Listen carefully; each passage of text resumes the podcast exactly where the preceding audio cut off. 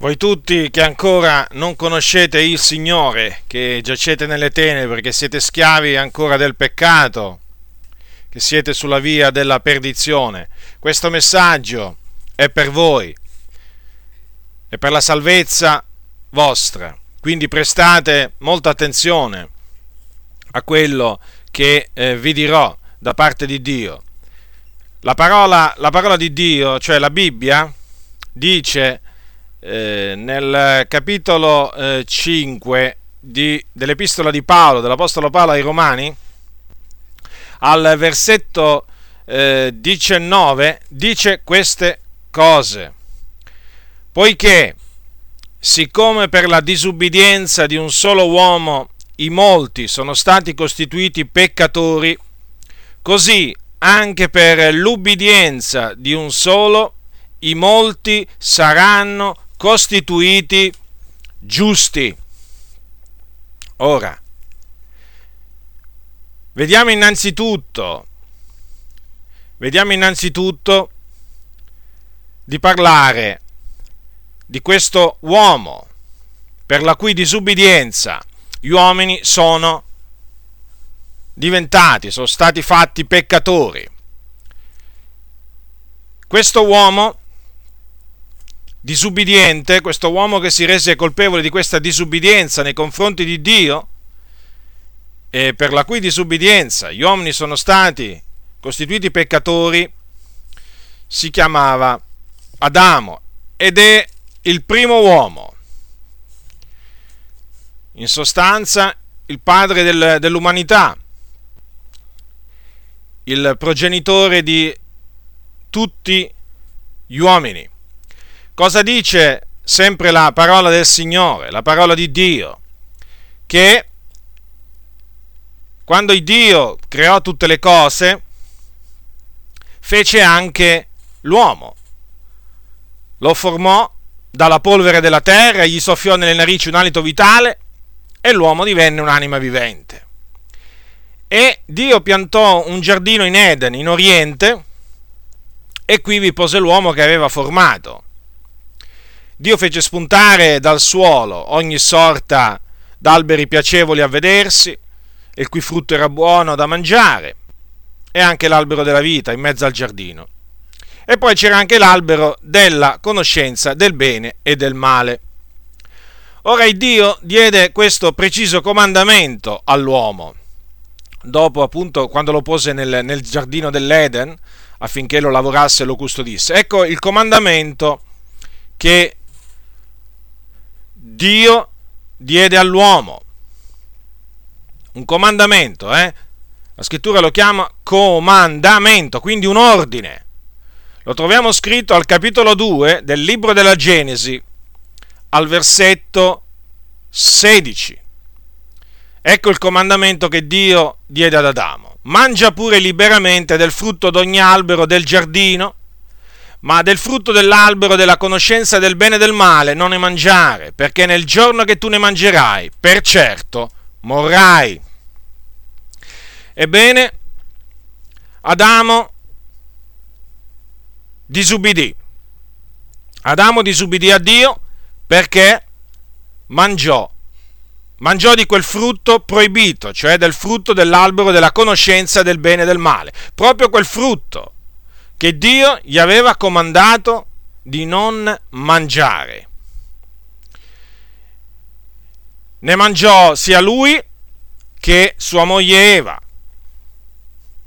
Prima sua moglie e poi lui, perché fu la moglie che rimase sedotta dal serpente e dopo che fu sedotta prese appunto il, il frutto, ne mangiò e ne diede anche ad Adamo suo marito.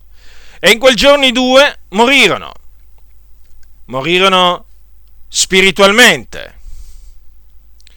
A motivo del peccato. Perché il salario del peccato è la morte. Quindi in quel giorno, mediante quella disubbidienza, il peccato è entrato nel mondo. Prima non c'era ma mediante quella disubbidienza entrò nel mondo. e mediante appunto la disubbidienza di quell'unico uomo passò su tutti gli uomini. In sostanza, tutti gli uomini che sono appunto discesi da Adamo hanno portato, sono stati concepiti, sono stati concepiti nel peccato, formati nell'iniquità e quindi sono stati gli uomini costituiti peccatori. Ecco dunque perché tutti hanno peccato e sono privi della gloria di Dio. Ecco dunque perché gli uomini sono malvagi, insensati, ribelli, traviati, servi di varie concupiscenze e voluttà, odiosi, odiantisi gli uni gli altri. Perché, come dice la Sacra Scrittura, tutti i disegni dei pensieri del loro cuore non sono altro che male in ogni tempo. Esattamente, esattamente vediamo quello che si poteva vedere ai giorni di Noè, c'era una grande malvagità sulla, sulla terra, tanto che Dio si pentì di avere fatto l'uomo. E così ancora oggi, a distanza di tutti questi anni, di tutti questi secoli, l'uomo, gli uomini sono malvagi, sono schiavi del peccato che essi servono e quindi sono morti spiritualmente, sono morti spiritualmente, sono morti nei loro peccati e nelle loro trasgressioni. Ecco dunque quale fu l'origine del male. Molti oggi si domandano, ma il male, il male quando ha avuto origine? Dove ha avuto origine? Ecco quando ha avuto origine. Al principio, dopo che Dio fece l'uomo, il primo uomo, tramite il primo uomo il male, il peccato è entrato nel mondo. Ecco, ecco perché esiste la malvagità in questo mondo. Dunque gli uomini, essendo stati costituiti peccatori, in virtù di quella disubbidienza, della disubbidienza di Adamo, sono sulla via che mena alla perdizione. cioè sono su quella via larga e spaziosa che conduce dopo la morte, immediatamente dopo la morte, nell'Ades, che è un luogo di tormento nel cuore della terra, dove c'è un fuoco non attizzato da mano d'uomo, e dove c'è il pianto lo stridore dei denti, dove gli uomini vanno là con la loro anima, i peccatori vanno là con la loro anima, perché il loro corpo rimane sulla terra a disfarsi, a decomporsi. E poi in quel giorno, in quel giorno quando gli uomini risusciteranno, risusciteranno i peccatori appunto, risusciteranno in risurrezione di giudizio o di condanna.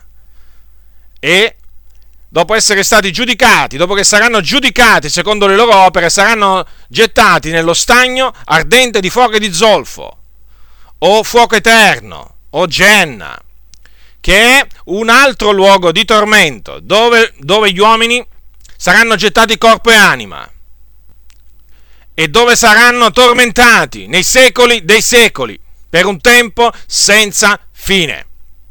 Quindi ecco che cosa ha prodotto. Ecco che cosa ha prodotto la disubbidienza di Adamo sul genere umano. Ecco, ecco perché esiste il male Ecco perché gli uomini sono malvagi ed ecco perché gli uomini che muoiono nei loro peccati vanno in perdizione. Perché il primo uomo, Adamo, disubbidì all'Iddio vivente e vero. Lo abbiamo visto la scrittura è chiara a tale riguardo. Ma come abbiamo, come abbiamo visto, è altresì scritto che, sempre al capitolo 5, la seconda parte del verso 19, è altresì scritto, dico, che per l'ubbidienza di uno solo i molti saranno costituiti giusti. E chi è questo uno solo? È Gesù Cristo, il figlio dell'Iddio vivente. Per la sua ubbidienza, molti gli uomini vengono giustificati, perché questo significa essere costituiti giusti, vengono giustificati, dichiarati giusti da Dio. Grazie quindi all'ubbidienza che ha mostrato l'unico uomo, Gesù Cristo. Ora, Gesù Cristo è il figlio di Dio. Prima di venire in questo mondo era presso il Padre, nella gloria, da ogni eternità. Ma un giorno il Dio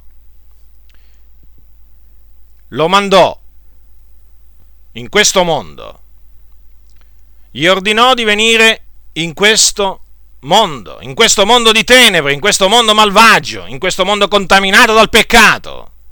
Per fare che cosa? Per dare la sua vita in sacrificio per i peccati degli uomini. Fu un ordine, fu un ordine che il Dio Padre diede al figliuolo. L'ordine era quello di deporre la sua vita per tutti noi. Infatti Gesù, il figliolo di Dio, durante i giorni della sua carne, disse per questo mi ama il Padre, perché io depongo la mia vita per ripigliarla poi. Nessuno me la toglie, ma la depongo da me. Io ho potestà di deporla e ho potestà di ripigliarla. Quest'ordine ho ricevuto dal Padre mio. Quindi, ancora prima che il figlio venisse nel mondo, ancora prima ancora prima che il mondo esistesse. Questo fu l'ordine, questo fu l'ordine che ricevette il figliuolo dal padre. E, come dice in un altro luogo nella Sacra Scrittura, il figliolo rispose, ecco io vengo per fare, oh Dio, la tua volontà. Quindi il figliolo ubbidì e prese forma di servo, divenne simile agli uomini. Divenne simile agli uomini, ma lui, pur essendo vero uomo, non fu concepito nel peccato perché nacque senza peccato, essendo che lui fu generato dallo Spirito Santo nel seno di sua madre, che si chiamava Maria, una vergine della città di Nazareth in Israele, che, a cui il Signore mandò un angelo ad annunciarle che avrebbe concepito e partorito il figlio dell'Altissimo. E siccome che questa, che questa donna, che ancora non era, non era sposata, era semplicemente fidanzata, volle sapere come poteva ciò accadere, dato che lei non conosceva uomo.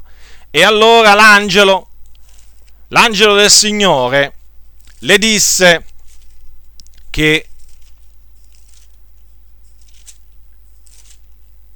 lo Spirito Santo sarebbe venuto su di lei, la potenza dell'Altissimo l'avrebbe coperta dell'ombra sua, per cui il Santo che sarebbe nato sarebbe stato chiamato figliuolo di Dio. Ecco dunque perché Gesù, il figlio di Dio, non fu infettato dal peccato, che è entrato nel mondo tramite Adamo, perché non nacque eh, da seme, da seme eh, d'uomo, non fu generato da un uomo, ma fu generato dallo Spirito Santo. Quindi, come ho detto, prese forma di servo, divenne simile ai figlioli degli uomini. Venne in carne simile a carne di peccato. Fu tentato in ogni cosa come noi, però senza peccare. Quindi non solo nacque puro e immacolato, ma rimase puro e immacolato per tutto il resto della sua vita. Non commise peccato. La Bibbia dice che non conobbe peccato. E come disse lui stesso, egli ricevette l'ordine di deporre la sua vita. Lui il giusto, colui che non meritava di ricevere alcun male, lui il santo, che amava la giustizia e odiava l'iniquità, lui venne a morire, a deporre la sua vita per i nostri peccati. Lui il giusto venne a morire per gli ingiusti, per condurci a Dio. Lui venne a morire per gli empi, per riconciliarli con Dio. Avrebbe potuto evitare di morire. Considerate che la notte in cui Gesù fu tradito da uno dei suoi discepoli, di nome Giuda Iscariota, che lo dette in mano ai capi sacerdoti e agli anziani, considerate, dico, che uno dei, suoi, uno dei suoi discepoli prese una spada e quando vide che eh, Gesù era stato arrestato, sfoderò la spada e tagliò, percosse il servo del sommo sacerdote e gli tagliò l'orecchio. E Gesù disse a quel discepolo, riponi la tua spada al suo posto, perché tutti quelli che prendono la spada periscono per la spada. Credi tu forse che io non potrei pregare il Padre mio che mi manderebbe in questo istante più di dodici legioni d'angeli? Ecco dunque che domanda fece Gesù. E fa, queste parole ci fanno capire come lui avrebbe potuto pregare Dio, chi avrebbe mandato immediatamente migliaia e migliaia di angeli per liberarlo da quella fine che stava per fare per liberarlo appunto dalla mano di quei peccatori che lo avevano preso. Eppure no. Gesù, Gesù si arrese. Gesù si arrese alla volontà del Padre perché aveva detto ecco io vengo per fare, oh Dio, la tua volontà. Come disse Gesù nel Getsemani. Padre, Abba Padre, disse, allontana da me questo calice pure non quello che io voglio, ma quello che tu vuoi. Gesù si fece ubbidiente, il figliolo si fece ubbidiente al Padre, ubbidì alla sua volontà, in tutto e per tutto. E quindi andò, andò a morire, andò a morire per tutti noi. Ecco dunque la sua obbedienza, che come dice la Bibbia, si fece ubbidiente fino alla morte e alla morte della croce. Lui non meritava di morire come un malfattore, perché lui era il giusto, eppure morì, si abbassò, si abbassò e morì, morì per i nostri peccati, caricato di tutti i nostri peccati sul suo corpo, là sul legno della croce perché questa era la volontà di Dio, che lui morisse per tutti noi. Questo aveva decretato il Dio, questo aveva preordinato il Dio, questo aveva predeterminato il Dio e nella pienezza dei tempi lo mandò ad effetto nel suo figliuolo. Mandò a compimento il suo piano, il suo proposito. E naturalmente il figliuolo si mostrò obbediente affinché il proposito dell'Iddio Onnipotente fosse compiuto, andasse a compimento. E quindi l'unico uomo Gesù Cristo morì, morì in ubbidienza a Dio, morì sulla croce per i nostri peccati. Per noi è morto Gesù. La sua fu una morte espiatoria, propiziatoria, perché lui morì, lui versò il suo sangue, il suo prezioso sangue, affinché noi ricevessimo il perdono dei nostri peccati e fossimo così giustificati e riconciliati con Dio Padre, affinché noi da nemici di Dio diventassimo amici di Dio, affinché noi da figliuoli di ira diventassimo figliuoli di Dio, affinché noi da peccatori diventassimo giusti per la sua grazia, naturalmente, per la sua grazia, per la sua grande misericordia. Ora, come ho detto prima, le conseguenze della disubbidienza di Adamo furono terribili, perché l'uomo, gli uomini sono stati costituiti peccatori, quindi sono morti nei loro peccati, sono sulla via della perdizione e li aspetta appunto, dopo che sono morti, una terribile fine, un orribile fine, spaventevole. Ma anche l'ubbidienza che ha mostrato l'unico uomo Gesù Cristo ha avuto delle conseguenze. Sì, ha avuto anche questa delle conseguenze, dei frutti, ha portato dei frutti sì, ma positivi, buoni, perché, come dice la scrittura, molti sono stati costituiti giusti. Ora, com'è possibile tutto ciò? È possibile in virtù della grazia di Dio, perché Dio giustifica l'uomo che crede in Gesù Cristo lo dichiara giusto in virtù della sua fede, perché la sua fede gli viene messa in conto di giustizia.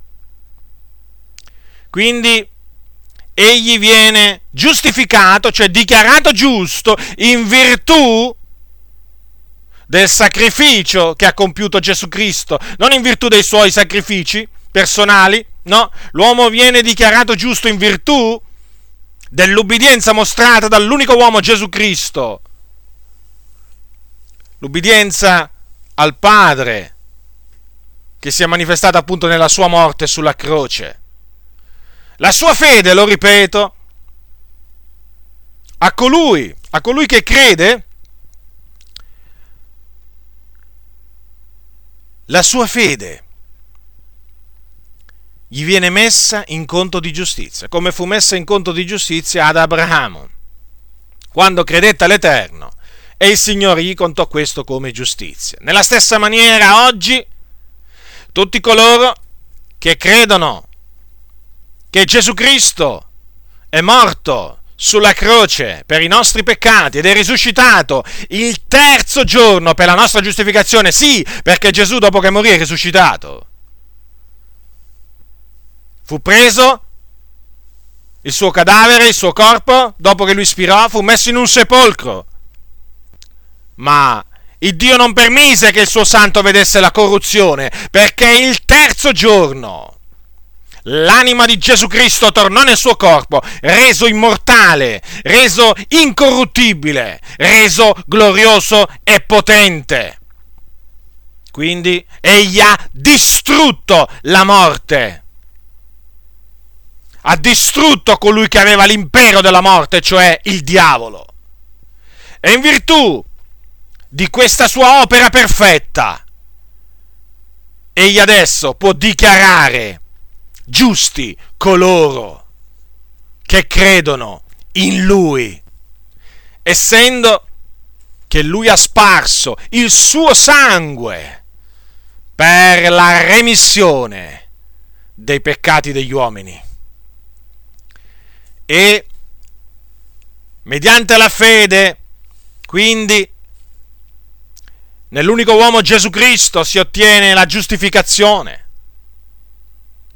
Si viene vivificati dai propri peccati, come gli uomini a partire da Adamo nascono col peccato e sono morti nei loro peccati, ebbene, tutti coloro che credono in Gesù vengono vivificati, resi vivi spiritualmente,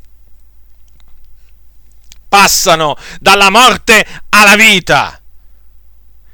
E non solo, e non solo, ma non vengono nemmeno in giudizio, perché ricevono la vita eterna, cioè non sono più sotto la condanna di Dio tutti coloro che credono in Gesù Cristo, perché non v'è alcuna condanna per coloro che sono in Cristo Gesù.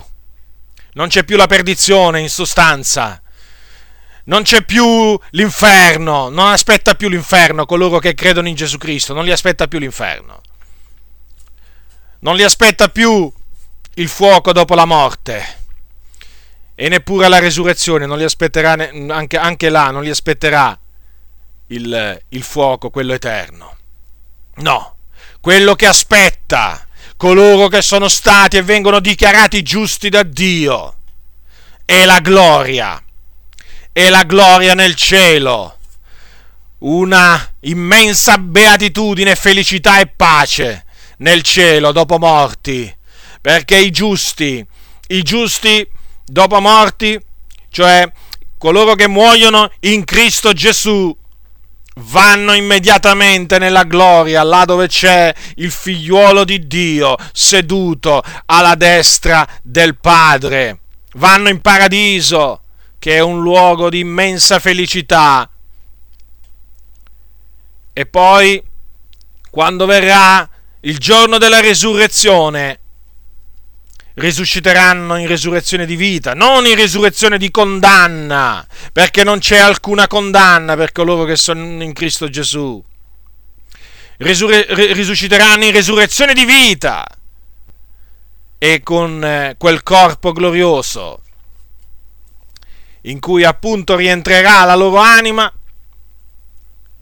con quel corpo glorioso i giusti regneranno per l'eternità con il Signore. Sulla nuova terra che Dio al tempo da lui stabilito creerà dopo aver distrutto questa, questa dove adesso siamo noi. Noi aspettiamo nuovi cieli e nuova terra nei quali abiti la giustizia. Quindi vi ho esposto, vi ho esposto, vi ho detto che cosa aspetta coloro che appunto credono nel sacrificio di Gesù Cristo. Aspetta la gloria, perché questa, questo è ciò che aspetta coloro che sono stati costituiti giusti. Quindi, tu che mi hai ascoltato, tu che mi hai ascoltato fino a questo momento, devi sapere questo, che tu sei stato concepito nel peccato, sei stato formato nell'iniquità. Devi sapere che il peccato ti domina. Non puoi fare a meno di peccare perché tu sei dominato dal peccato, sei schiavo dal peccato. e questo in virtù della disubbidienza di Adamo. Tu quindi sei sotto la condanna di Dio e sei sulla via che va in perdizione, sulla via che mena all'inferno.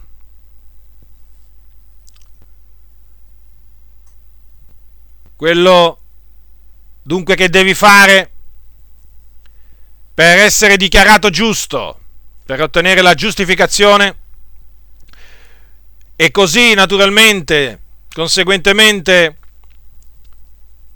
per andare in cielo e non all'inferno quando morirai, quello che devi fare è credere, riporre la fiducia tua nel Signore Gesù Cristo, il Figlio di Dio,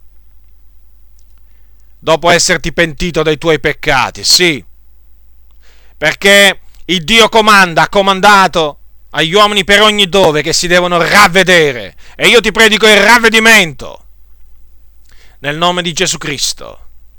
Ti dico, ravvediti dei tuoi peccati, pentiti di essi, dei peccati che tu hai commesso contro Dio, pentiti. E credi in colui che ha ubbidito a Dio Padre, al Padre, morendo sulla croce per i nostri peccati, per espiare i nostri peccati. Credi in Lui, credi in Lui, Lui può giustificarti lui può salvarti dalla perdizione eterna. Lui ti può salvare dalla condanna eterna, solo lui, perché in nessun altro è la salvezza. Perché sotto il cielo non v'è altro nome che sia stato dato agli uomini per il quale noi abbiamo ad essere salvati. Quindi credi in Gesù Cristo. Credi in Lui, ubbidisci al comando di Dio perché è un comando, sai, io ti sto trasmettendo un comandamento, che è quello appunto che ti devi ravvedere e credere nell'Evangelo. E l'Evangelo è il lieto annuncio, appunto, della grazia di Dio, che mediante la fede in, nella morte di Gesù Cristo e nella sua resurrezione si ottiene la remissione dei peccati. Gesù quando era sulla terra diceva ravvedetevi e credete all'Evangelo. Era un comando. Ed è tuttora un comando che Dio vuole che sia trasmessa a tutti gli uomini. E questa sera te l'ho trasmesso da parte di Dio, a te che mi stai ascoltando, che sei ancora perduto. Ravvediti e credi nell'Evangelo affinché tu sia giustificato. Ora, è chiaro che essendo un comandamento, questo è non qualcosa che tu, diciamo, ti puoi sentire libero di non accettare. No, è un comando, è un comando che ti rivolge l'Iddio Onnipotente. E essendo un comandamento, ecco ti stavo dicendo, come lo fu anche quello che il Dio diede ad Adamo, devi sapere che ci sono delle conseguenze estremamente negative che aspettano coloro che rifiutano di ubbidire a questo comandamento di Dio, cioè se tu decidi di non ubbidire al comandamento di Dio, che ti dice ravvediti e credi all'Evangelo? È chiaro, non puoi aspettarti, non puoi aspettarti di vivere una vita benedetta da Dio, e meno che meno, no, e meno, che meno puoi aspettarti di vivere un'eternità benedetta da Dio, un'eternità gioiosa, meravigliosa. Non ti puoi nella maniera più assoluta aspettarti una cosa del genere. Perché? Perché sei un ribelle perché? Perché sei un incredulo, rimarresti un incredulo.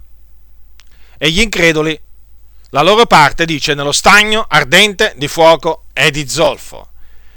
Quindi se tu non ti ravvedi e non credi nel Signore Gesù Cristo, perirai. Perirai. Dopo morto, te lo ripeto, dopo morto, l'anima tua scenderà nel fuoco dell'Ades, nel cuore della terra, là sarai tormentato dalle fiamme fino al giorno in cui risusciterai. Nel giorno che risusciterai, te lo ripeto, risusciterai sì, ma in risurrezione di giudicio, di condanna.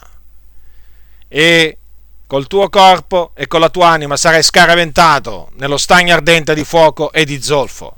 Questo è quello che aspetta i ribelli, questo è quello che aspetta, e la, e la fine che aspetta coloro che rifiutano di ubbidire a Dio. Quindi non indugiare, considera che considera tu, considera l'amore del Signore Gesù Considera per un momento l'amore che il Signore Gesù Cristo ha mostrato verso tutti noi, facendosi ubbidiente, ubbidiente fino alla morte della croce, per noi, capisci? Per noi. Considera, lui ubbidì a Dio Padre per salvare noi. Lui si sottopose a quelle sofferenze terribili per dare la gioia a noi, per far esultare il nostro cuore di gioia, per riempire l'anima nostra di gioia, per affinché noi ricevessimo la benedizione. Vedi, lui lui diventò maledizione per noi affinché noi ricevessimo la benedizione d'Abramo, cioè la giustificazione, cioè affinché noi fossimo dichiarati giusti. Considera questo, considera quale grande amore? Gesù, il figlio di Dio, ha manifestato verso tutti noi. Quindi concludo, concludo dicendoti non ribellarti, non ribellarti all'ordine di Dio, non sprezzarlo, non sprezzarlo, ma ubbidisci, ubbidisci al comando dell'Iddio Onnipotente che è questo. Ravvediti e credi nell'Evangelo della grazia di Dio per ottenere la remissione dei tuoi peccati ed ereditare la gloria eterna.